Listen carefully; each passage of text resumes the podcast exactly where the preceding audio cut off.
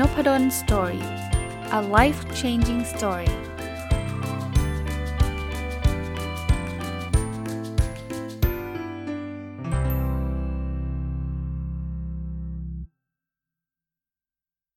วัสดีครับ ยินดีต้อนรับเข้าสู่นพดล Story Podcast นะครับ วันนี้มาต่อจากเมื่อวานนี้นะ ผมได้รีวิวหนังสือชื่อว่าความสัมพันธ์ 101 ของคุณชาจากเพจบันทึกของตุ๊ดนะครับ ก็รีวิวมาได้ครึ่งเล่มนะ แล้วมีประโยชน์มากก็เลย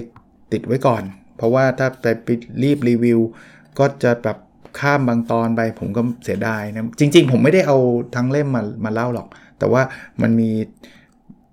ข้อความหลาย ๆ ข้อความที่ผมประทับใจ แล้วคิดว่าถ้าจะพูดให้จบคราวที่แล้วก็จะยาวมากนะครับ จัดได้ 2 ตอนนะพูดง่าย ๆ นะครับ แต่วันนี้คงจบนะอะมาดูต่อได้เลยนะครับ มาอีกคำพูดหนึ่งที่ชอบในหนังสือนะครับเขาบอกว่าคบกันไม่มีใครเป็นตัวของตัวเองได้ร้อยเปอร์เซ็นต์ แต่ก็ไม่มีใครต้องเปลี่ยนตัวเองไปร้อยเปอร์เซ็นต์เหมือนกัน ชอบครับ คือถ้าเกิดบอกว่าไม่ได้หรอกฉันเป็นของฉันแบบนี้ ฉันจะไม่เปลี่ยนอะไรเลยเนี่ยยากนะ เพราะว่าการครบกันเนี่ยมันต้องมีอะไรที่เราต้องยอมเขาต้องปรับกับให้เข้ากับคู่ของเรานะแต่ก็ไม่ใช่ว่าเออฉันรักเธอมาก ฉันจะไม่เป็นตัวของตัวเองเลย ฉันจะปรับทุกอย่างให้เป็นอุดมคติของเธอ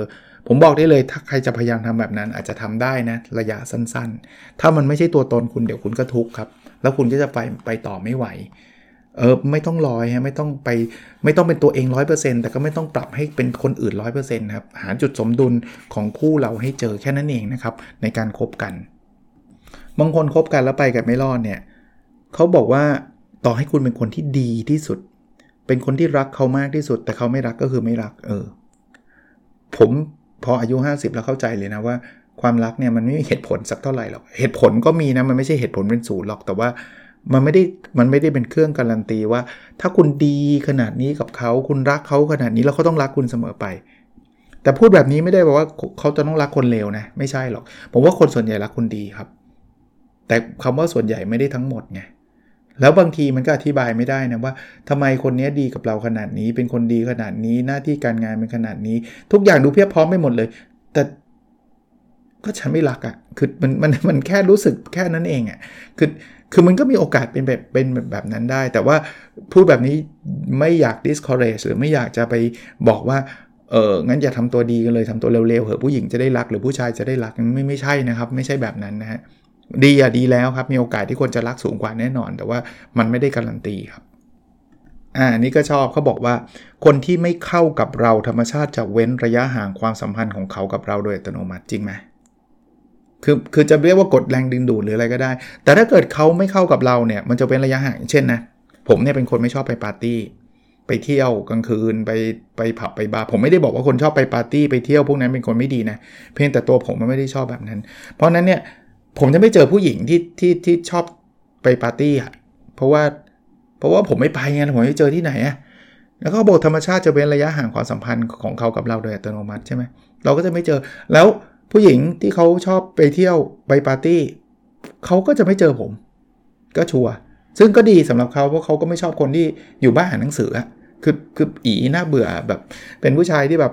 ไม่มีอะไรสนุกเลย ไม่มีเสน่ห์เลยเขาก็จะมองผมเป็นแบบนั้น ซึ่งซึ่งปกติ เพราะว่าก็ก็ดีแล้วที่เราอยู่ห่างกัน เพราะว่าเราเราชอบไม่เหมือนกัน อันนี้แค่ยกตัวอย่างนะครับว่าเออธรรมชาติจะเว้นระยะห่างให้เราครับอ่าเมื่ออายุมากขึ้น เวลาและพลังงานของเราก็จะหมดไปกับหน้าที่ความรับผิดชอบที่มากมายในชีวิตจริง ตอนเด็กๆเนี่ยโหถ้านอกจากเรื่องเรียนแล้วนะ ถ้าใครมีแฟนก็โลกของคุณก็จะถูกครอบครอบคุมด้วย เรื่องเกี่ยวกับแฟนคุณเนะี่ยคุณจะโทรศัพท์คุยกันวันหนึ่งไม่รู้อะกี่ชั่วโมงต่อกี่ชั่วโมงผมผมตอนเรียนหนังสือไม่ไม่มีแฟนไงผมมีตอนผมทำงานแล้วนะครับ แต่พอพอทำงานอีเวนต์ว่าทำงานแล้วอะเราก็ยังมีมีมีความเป็นแฟนเข้ามาเยอะ แต่พอเราอายุมากขึ้นอะอย่างผมเนี่ยตอนนี้คือคือก็มีภรรยาเข้าใจแต่ว่าวันนี้สอนทั้งวันทำวิจงวิจัยถามว่าอยู่กับภรรยาไม่อยู่นะก็พูดคุยกันแต่ว่า พลังงานเรามักจะไปหมดกับเรื่องหน้าที่ความรับผิดชอบอะเราไม่ได้โทรคุยกัน 5 ชั่วโมงอะไรเงี้ยนี่อยู่บ้านเดียวกันนะคุยกันก็ก็คุยกันตามปกตินี่แหละกินข้าวก็นั่งกินข้าวด้วยกันอะไรเงี้ยแต่ก็มันจะมันจะไม่เหมือนตอนที่แบบเป็นแฟนกันตอนแรกอะที่แบบโลกทั้งโลกมันเป็นอยู่กับเขาหรืออะไรแบบเนี้ยอ่าเรื่องความสัมพันธ์ต่อนะเขาบอกสุดท้ายทุกคนก็มีหลายด้านครับ และเรื่องที่เรารู้สึกไม่แฮปปี้อาจจะเป็นเพียงด้านเล็ก ๆ ของเขาก็ได้จริง คือคือมนุษย์เราเนี่ย มักจะไปโฟกัสสิ่งที่มันเป็นลบซะซะซะซะเยอะ นี่ผมผมพูดกับคนรอบตัวหลาย ๆ คนอยู่เหมือนกันนะว่าบางทีที่คุณรู้สึกว่าคนคนนี้ไม่ดีเนี่ยเพราะว่าคุณไปเจอเรื่องราวบางอย่างของเขา แล้วคุณไม่พอใจเรื่องนั้นอย่างมาก แต่คุณเลยไปบอกว่าเขาเป็นคนไม่ดี จริง ๆ แล้วเนี่ยสมมุติว่าเป็นตัวเลขนะเขาอาจจะดี 90%เขาไม่ดีอยู่ 10%แต่เราไปโฟกัสที่ 10%ไงแล้วเราก็บอกว่าคนนี้เป็นคนไม่ดี จริงๆอีก 90%เนี่ยเป็นคนดีนะ แต่เราไม่ได้มองภาพรวมไง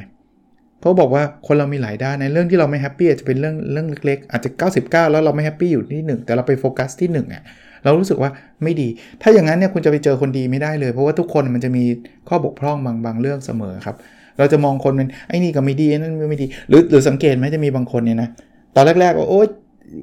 เจอคนไหนคนนี้ดี แต่สักพักหนึ่งลายออกแล้วคำว่าลายออกคือแบบ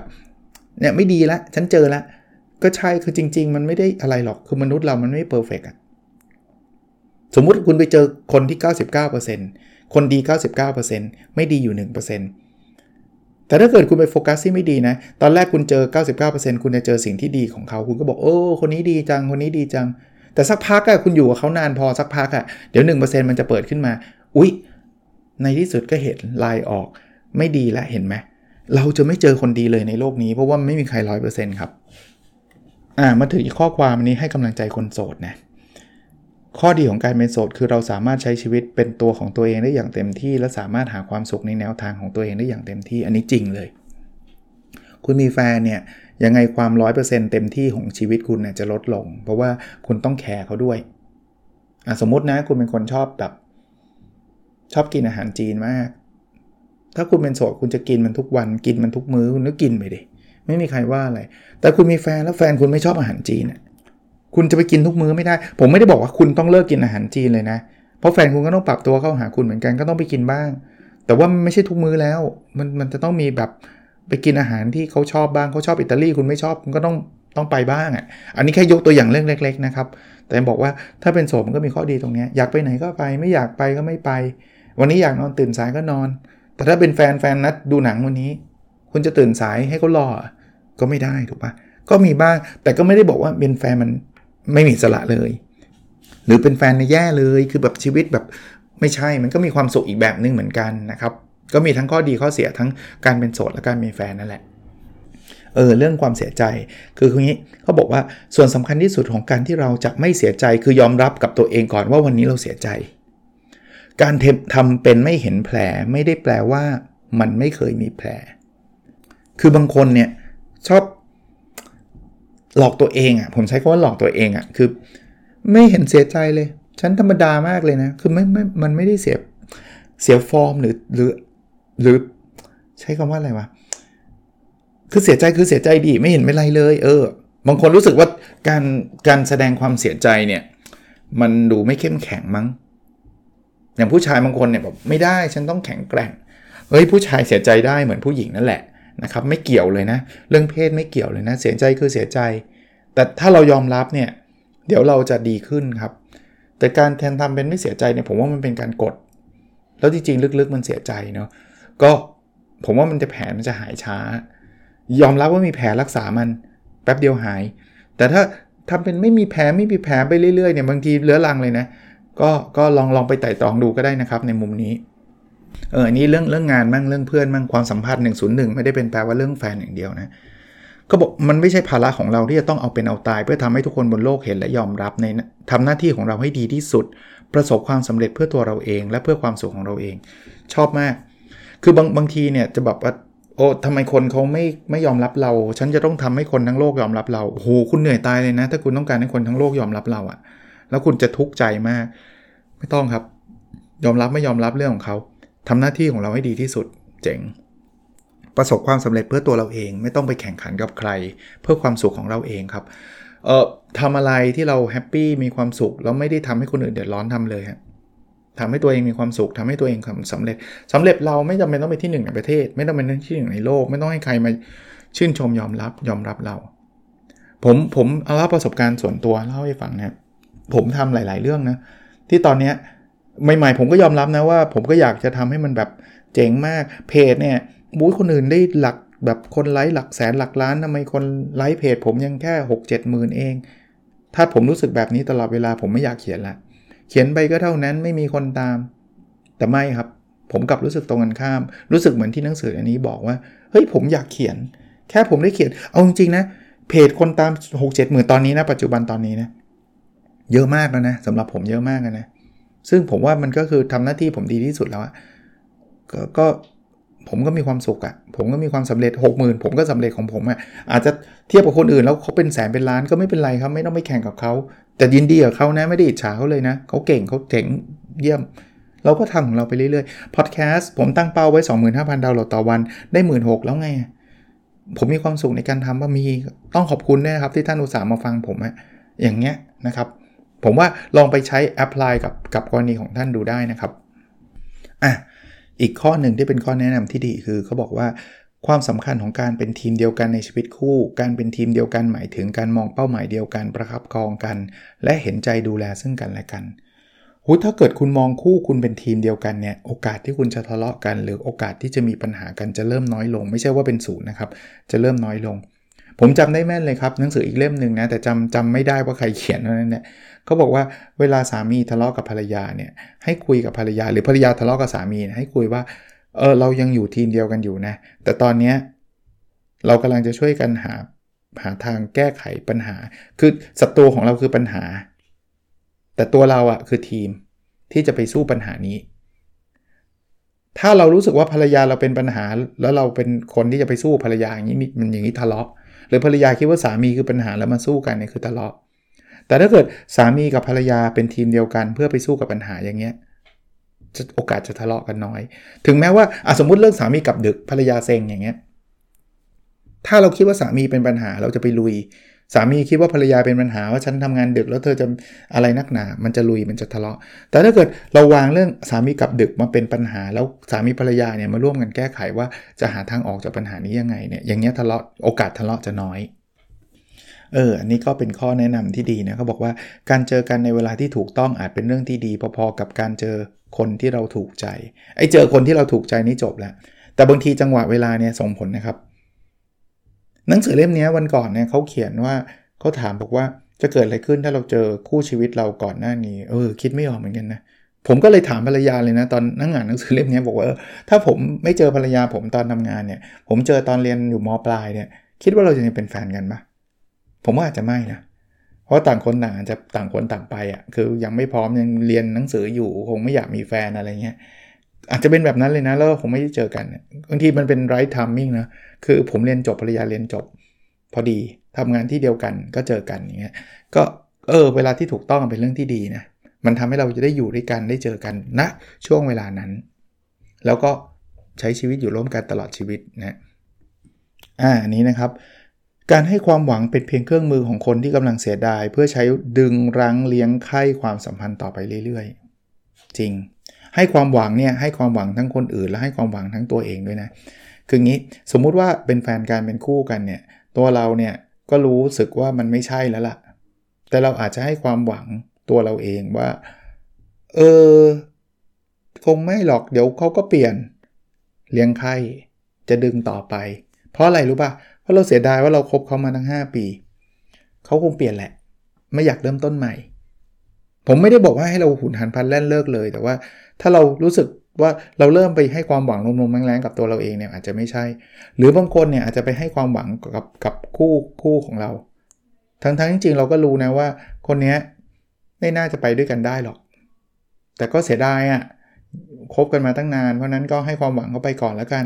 เขาจะได้โอเคอะไรเงี้ยซึ่งซึ่งในลองเทอมอาจจะไม่ดีก็ได้ ก็ไม่ได้แปลว่าอีกครั้งหุนหันพันแล่นเลิกทันที ฉันไม่ชอบฉันเลิกอะไรเงี้ยอันนั้นก็ก็เร็วไปนะหาหาจังหวะหาจุดที่มันเหมาะสมนะครับ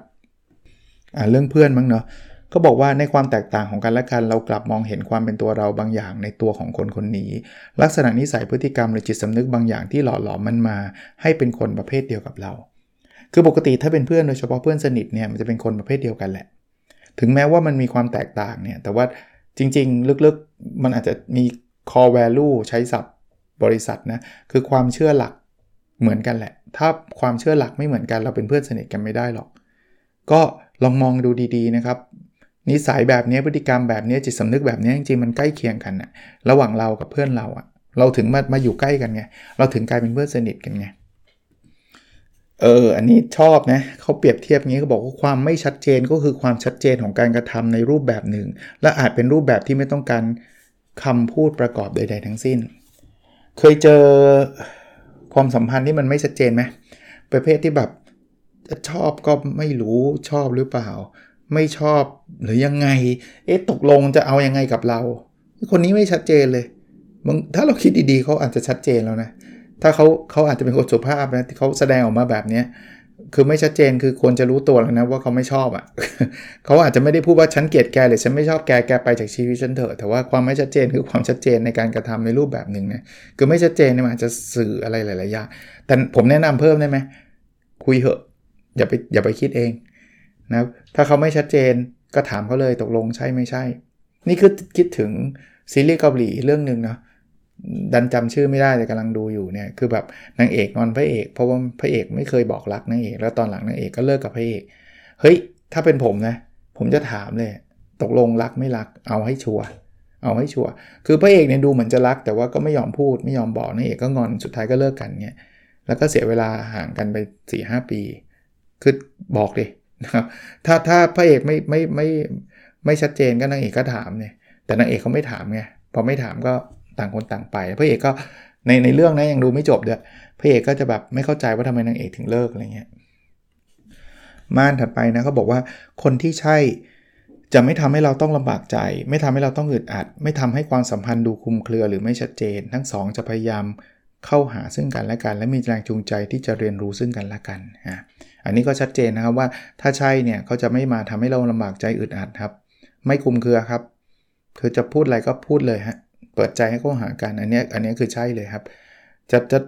จะไปต่อหรือไม่ไปต่อเขาก็จะพูดกันนะจริง ๆ แล้วนะครับ แต่แต่ปกติถ้าคนที่ใช่จริงๆ มันจะไปต่อแหละ เพราะว่ามันอาจจะมีความขุ่นข้องหมองใจแต่มันจะ clear กันได้จบนะครับอ่าอีกเรื่องครับความสัมพันธ์ที่ไม่แน่นอนเป็นความสัมพันธ์ที่มักสร้างความเจ็บปวดจากการรอคอยเสมอ เมื่อฝ่ายที่เจ็บตัดสินใจอยากจบ อีกฝ่ายจะรั้งเอาไว้ด้วยการเติมความหวังมากมายนี่ไม่ work เลย คือไม่แน่นอนคือแบบเออกักอะกักคือแบบ ฉันยังไม่รู้เลยว่าคนนี้ฉันรักหรือไม่รักนี่ก่อนไหมพอรักไม่รักเนี่ยฉันก็จะดึงเขาไว้ก่อนไอ้คนที่ถูกเราดึงไว้เนี่ยเขาก็จะรู้สึกแย่ เพราะว่าเราไม่เต็มที่กับเขา แต่ในขณะเดียวกันเนี่ยเราก็ไม่ยอมจบกับเขาอีก คือพอจะเขาจากจะจบใช่ไหมเขาบอกว่าถ้างั้นก็ต่างคนต่างไป เราก็จะบอกว่าเราชอบเขานะ เราแบบจะล้างไว้แบบนี้มันก็จะแบบมึนๆงงๆกันไปต่อไปว่าตกลงจะใช่ไม่ใช่ ผมว่าจริง ๆ ส่วนตัวเล่าพูดต่อนะครับก็รีวิวหนังสือก็จะแทรกความเห็นส่วนตัวไปด้วยเนี่ยคือเคลียร์เหอะนะเอาเอาให้ชัดจะรักก็รักก็ไม่รักก็ไม่รักนะถ้ายังไม่แน่ใจก็บอกเขายังไม่แน่ใจ เอาเอาให้ชัดว่าแต่คุณไม่ใช่ว่าไม่แน่ใจ 10 ปีอะคุณควรจะต้องรีบตัดสินใจอะครับอ่ามาอีกเรื่องคือการเริ่มต้นใหม่ครับ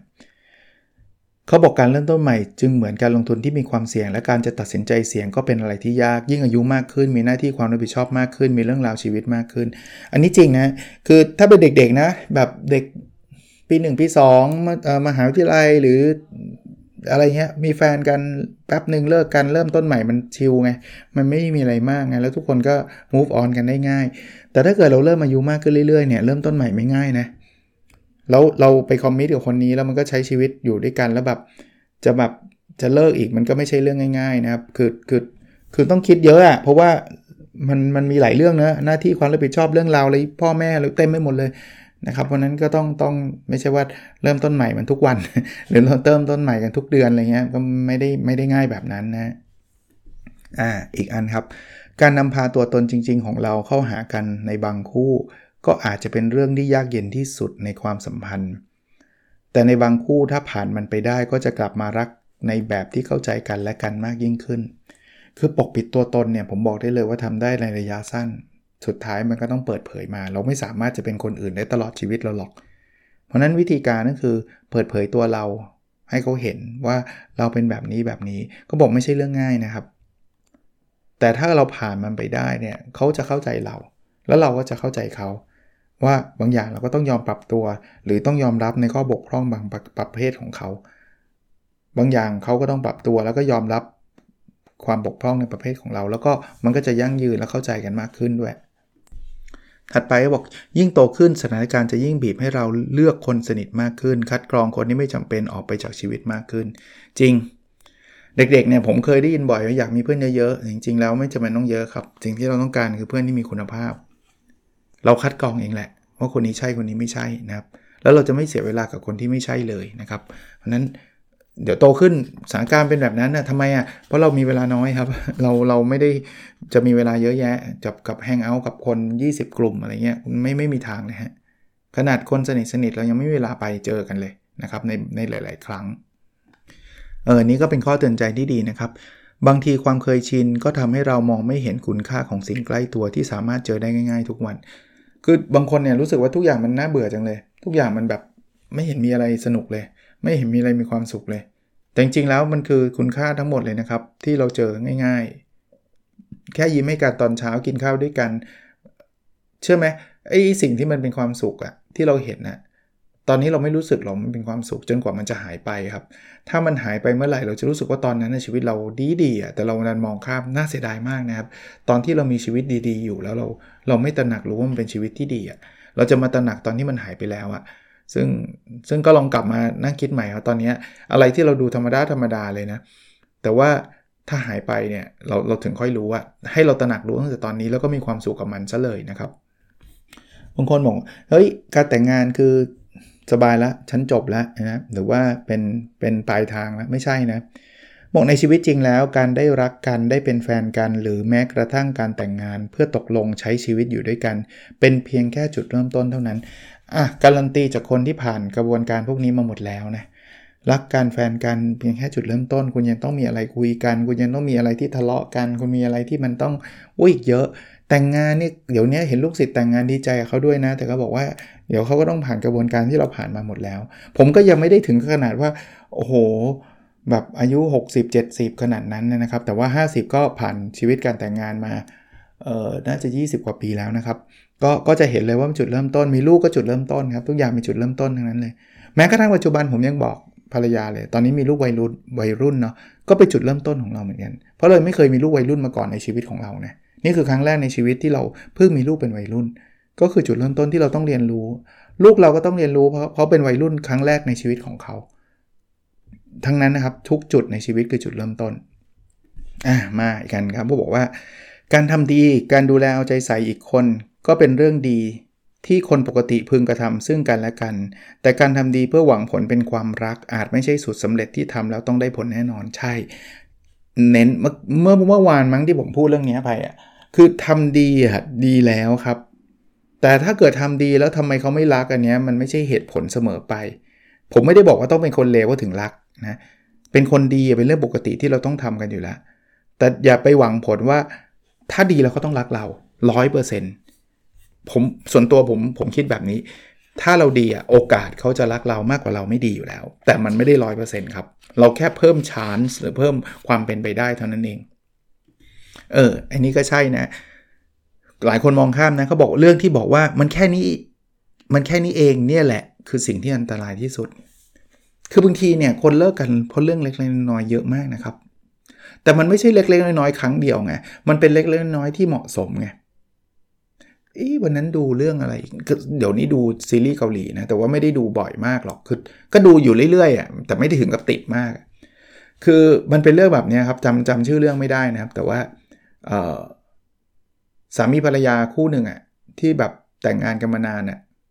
มันเป็นพ่อแม่นางเอกหรือพ่อแม่พระเอกเนี่ย น่าจะพ่อแม่นางเอกมั้งคือ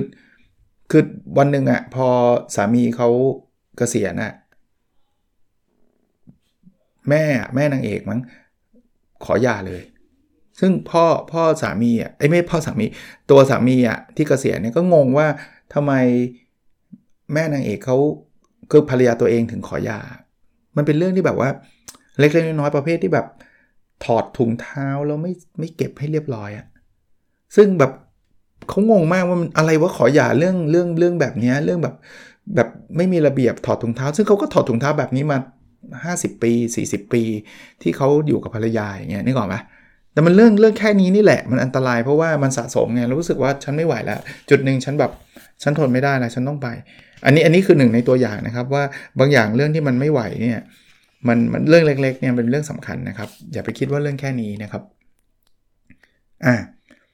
การมีความสุขกับปัจจุบันโดยไม่ยึดติดกับความรักเก่าแล้ว อาจจะเป็นความหมายของการ move on ที่แท้จริงก็ได้ มีคำถามว่า move on คืออะไร ประเภทการแบบเเขาเรียกว่าอะไรนะ การแบบมีแฟนแล้วเสร็จแล้วแฟนทิ้งไป แล้วเมื่อไหร่เราจะ move on ได้สักที move on ไม่ได้แปลว่าต้องมีแฟนใหม่นะครับ move on คือการมีความสุขกับปัจจุบัน แล้วไม่ได้มานั่งคิดถึงว่าแต่ก่อนเป็นยังไงแบบไหนนี่คือ move on แล้วนะครับ อีกเรื่องนะครับ ในหลายเรื่องที่เป็นเหตุการณ์คล้ายกัน เรากลับเข้าใจเพื่อนได้ง่ายกว่า เราปล่อยวางและใช้คำว่าไม่เป็นไรมึง ที่ออกมาจากใจได้มากกว่าคนที่เรารักในฐานะแฟน อันนี้ก็จริง เพื่อนทำเรื่องเดียวกับที่แฟนเราทำเข้าใจเพื่อนมากกว่าเข้าใจแฟนเฉย เอาสมมุติเรื่องเลทเพื่อนแบบมาเลท เออว่ะไม่เป็นไรมึง แต่แฟนมาเลทนี่เอาเรื่องเอาราวเลยนะทำไมเธอเลทเธอไม่ได้รักฉันแล้วใช่ไหมอะไรเงี้ยทำไมเป็นแบบนั้นก็ไม่รู้เนาะเหมือนเราคาดหวังอะไรจากแฟนมากกว่าจากเพื่อนเยอะอะบางทีเราอาจจะต้องปรับความคิดเราใหม่เหมือนกันนะอะ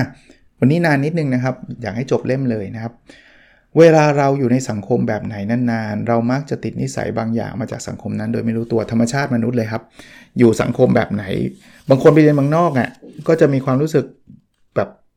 เหมือนชอบสังคมเมืองนอก ไม่ได้ผิดใดๆนะครับ ไปเรียนเมืองนอกแล้วจะชอบสังคมเมืองนอก แต่ว่าธรรมชาติของมนุษย์ก็จะเป็นแบบนี้เราอยู่กับเพื่อนกลุ่มไหนสักระยะหนึ่งเนี่ยเราก็จะมีความรู้สึกหรือความคิดที่มีความใกล้เคียงกับเพื่อนกลุ่มนั้นมากขึ้นใช่ไหมเรามีแฟนกับ คบกับคนไหนนานหน่อย ก็จะมีลักษณะนิสัยคล้าย ๆ กับคนนั้นมากหน่อยนะครับ ก็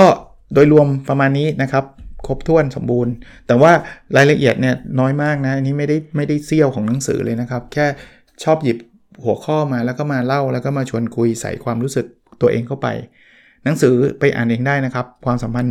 101 ของคุณชาบันทึกของตุ๊ดนะครับ ก็คุณชานี่ถ้าใครเป็นคนชอบอ่านเพจหรือดูซีรีส์ของไทยเนี่ยน่าจะรู้จักแหละ เพราะว่าเป็นเจ้าของเพจบันทึกของตุ๊ดซึ่ง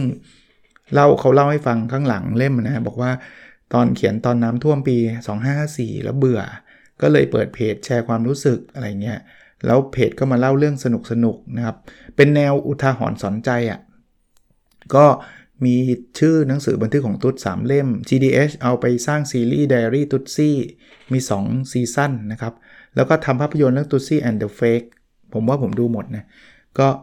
ตลกดีขำดีเพลินๆนะครับ โอเคครับ แล้วเราพบกันในสดถัดไปนะครับ สวัสดีครับ